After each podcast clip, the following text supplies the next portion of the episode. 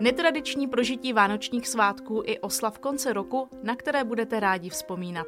I to slibují Konstantinovi lázně, které si pro své návštěvníky připravili vánoční a silvestrovské balíčky, nabité bohatým kulturním programem i výbornou gastronomií.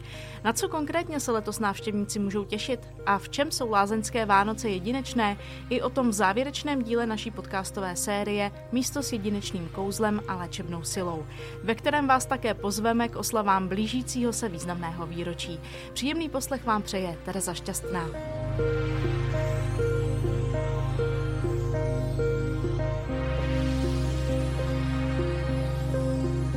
A ve studiu agentury COT Group vítám své dva dnešní hosty, kterými jsou Dana Jurásková, ředitelka léčebných lázní Konstantinovy lázně. Vítejte. Dobrý den. A také Rostislav Vondruška, vedoucí obchodního oddělení. Hezký den i vám. Dobrý den.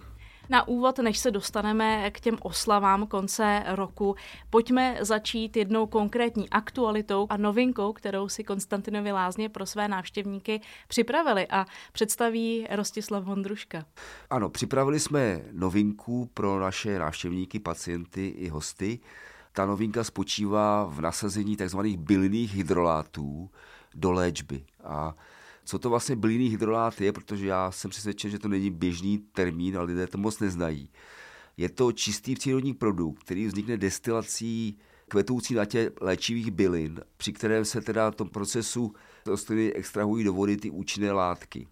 V destilační nádobě prochází přes ty bylinky pára, která se potom následně teda skondenzuje, tak jako u normálních destilátů. Tyto ovšem neobsahují žádný alkohol, protože jsou to hydroláty. A takto vzniklá esence vlastně obsahuje množství silic eterických olejů a dalších přísad, které určují jejich účinky, chuť a vůni. Na druhou stranu není to nová věc. Výrobou hydrolátů se zabývali lidé už v 16. století a existují o tom záznamy. A my vlastně máme v plánu to, abychom je využili třemi způsoby. Jednak je chceme přidávat do koupelí, Chceme je míchat do roztoků, které se používají na inhalace a na oxygenoterapii. A posledním možným druhem využití hydrolátů je jejich vhodné přimíchání do nealkoholických míchaných nápojů, ať už s použitím našeho pramene prusík, a nebo běžné vody. Věnovali jsme tomu velkou přípravu spolu s výrobcem těchto hydrolátů a myslím si, že v závěru roku se mají lidé na co těšit. Proč jste si právě hydroláty vybrali? Proč je chcete vlastně implementovat do vašich balíčků nebo do lázeňské nabídky? Těch důvodů několik. My permanentně hledáme nějaké inovace, nějaké nové věci, protože lidé k nám jezdí opakovaně a chtějí a my také samozřejmě chceme, aby se setkali vždycky s něčím novým. Na druhou stranu to nemá být novinka pro novinku a má to být novinka, která opravdu jaksi zlepší účinnost těch terapií a přinese nějaký nový zážitek a přinese třeba i nějaký nový prospěšný zvyk, co se týče stravování těm lidem, kteří k nám zavítají. A posledním asi takovým důvodem je čistá náhoda, kdy jsme se tedy potkali s tímto produktem mimo lázně, ale vzhledem k tomu, jak byl prezentován a jakým způsobem vzniká a že vzniká v čisté přírodě, je to malá farma na úpatí brdských lesů, naprosto čisté prostředí, tak jsme přesvědčeni o tom, že to bude vhodný přírůstek do naší nabídky procedur, ale i do gastronomické nabídky. Jaké účinky můžou hydroláty těm, co je budou užívat, přinést? Oni můžou přinést účinky, co se týče dermatologických věcí, to znamená zlepší stav pokožky, zlepší dýchání, vyčistí třeba játra nebo krevní oběh, nebo zcela jednoduše jenom přispějí k lepšímu spánku, k lepšímu zažívání. Nejsou to léky, jsou to výživové přípravky, doplňky stravy, ale je to natolik čistá esence, že není potřeba mít žádné obavy z nějakých vedlejších účinků a záleží na tom, kdo třeba jakou bylinku preferuje, nebo která mu dělá dobře, nebo o čem si myslí, že mu dělá dobře. Je to od levandule přes hřebíček, přes něco, co se jmenuje agastaš lékařská, což jsme taky neznali do teďka a myslím si, že to je opravdu věc neobjevená a v lázeňství velmi široce použitelná. A já se musím zeptat, jestli hydroláty budou součástí stolování i svatomartinských hodů, na které jsme lákali už v minulém díle, protože vy jste zmiňoval, že můžou přispět k lepšímu stravování, tak pokud by to někdo přece jenom s tou husou trošku přehnal, tak se u vás může rovnou i třeba vyléčit. Myslíte, kdyby teda v rámci absolvování martinského menu člověk udělal nějakou dietní chybu? Třeba. Tak i samozřejmě to je možné taky, protože, jak jsem říkal, ty hydroláty mají velmi významný vliv na zažívání člověka, ale přece jen martinská husa asi vyžaduje jiný druh nápoje než hydroláty. A určitě pro fyzickou, ale i psychickou pohodu člověka je dobré, když k martinské huse si dá nějaké pivo nebo víno. No a když už o té martinské huse mluvíme, tak vy máte pro své návštěvníky přichystaný speciální gastronomický zážitek a to jsou právě svatomartinské husy. Pojďte na ně, posluchače nelákat. Máme sezónní balíček, je to pravda, jako v podstatě i oni jsme měli a husy máme zajištěné, máme samozřejmě nějaké nové recepty, jak budou připravovány a máme celé meníčko sestavené, které je teda postavené na výrobcích z husího masa. Meníčko, které lze koupit bez pobytu, ale samozřejmě i s pobytem, kde tedy se potom rozvíjí jako ta nabídka a není soustředěná jenom na martinskou husu samotnou a na ten zážitek gastronomický, ale je tam právě ta možnost potom v klidu zažít ten zážitek a absolvovat nějaké procedury u toho a dosáhnout i nějakého psychického efektu, kromě toho gastronomického zážitku. Jinými slovy, ale pokud nebudu u vás na pobytu, ať už jako samopláce nebo jako pacient, tak můžu na svatomartinské hody přijet třeba jenom na otočku, prostě vychutnat si svatomartinskou husu. Stejně jako na zjeřinové speciality je to samozřejmě možné a všichni takový nebydlící náměstí jsou taktéž vítáni.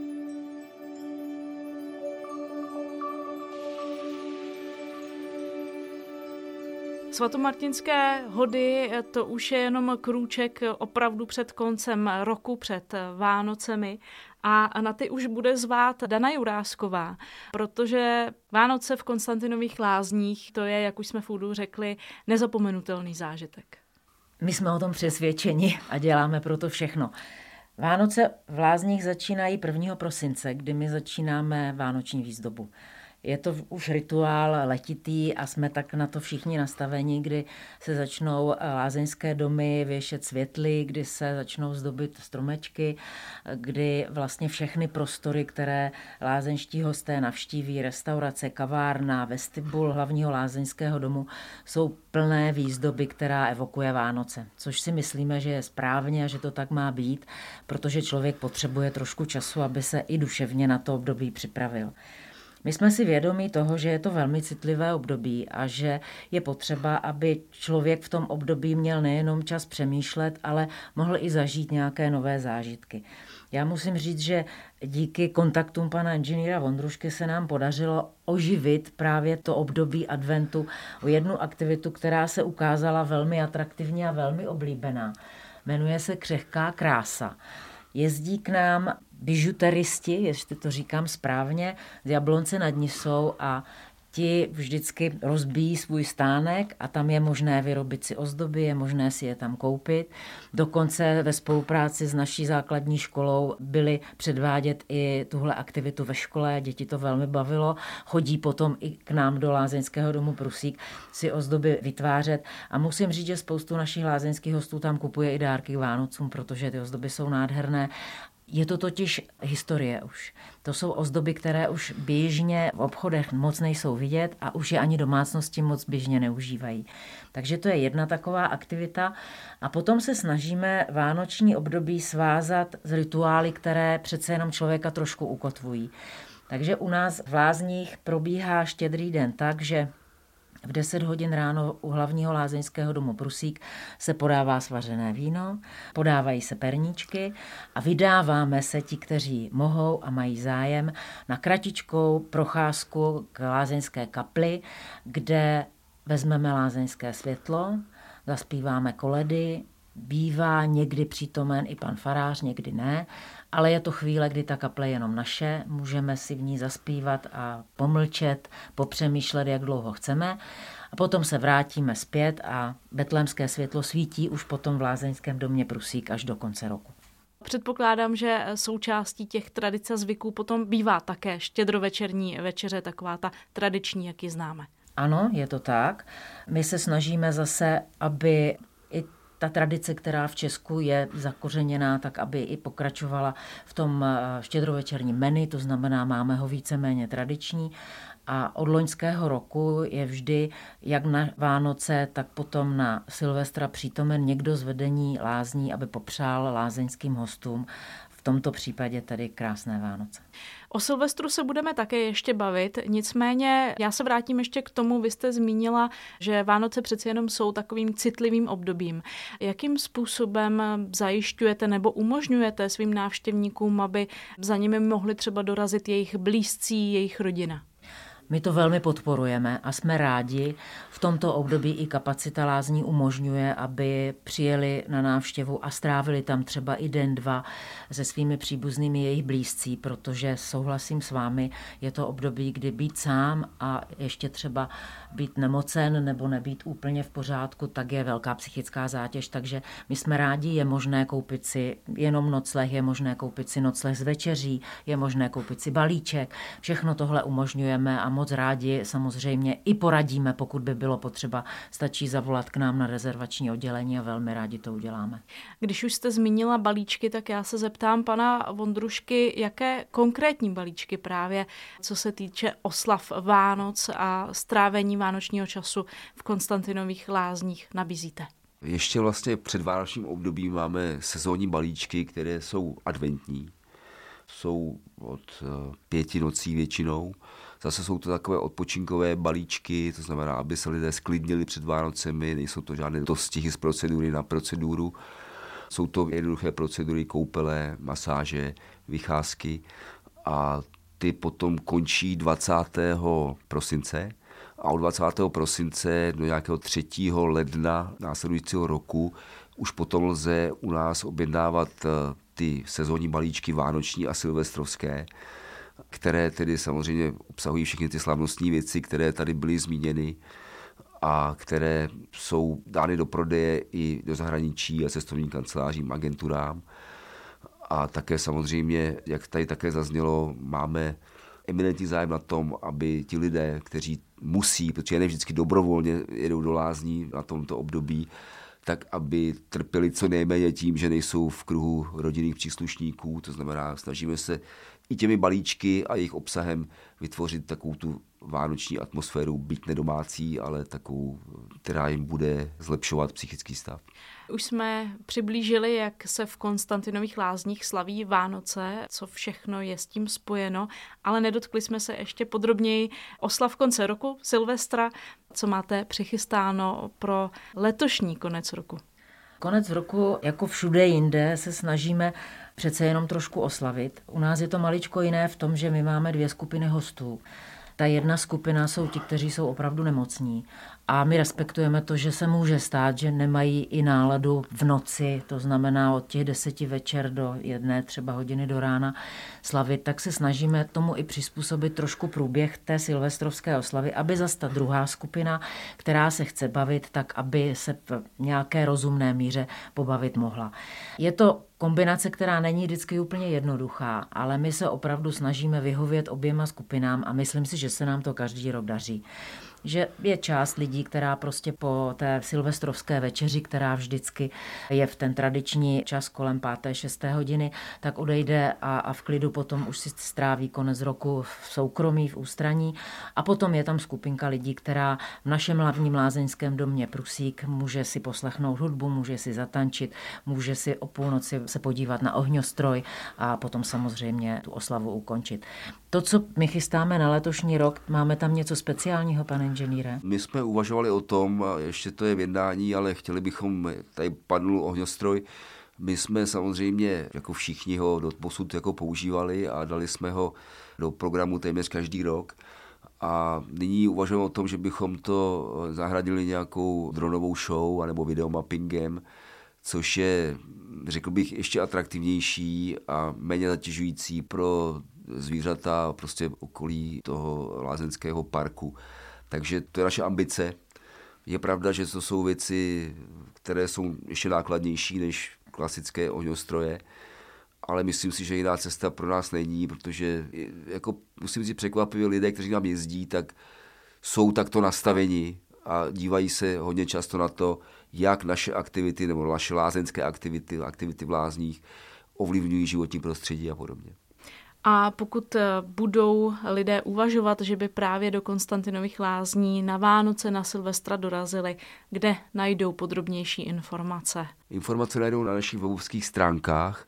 Budou samozřejmě aktualizovány, nicméně cenové nabídky, obsahy balíčků a kulturní program je všechno k dohledání na, na www.konstantinovylázně.cz ale samozřejmě někdo není vzvyklý anebo nerad hledá si v té záplavě informací na internetu a pak může zavolat na naše rezervační oddělení a tam se dozví všechno od živého člověka.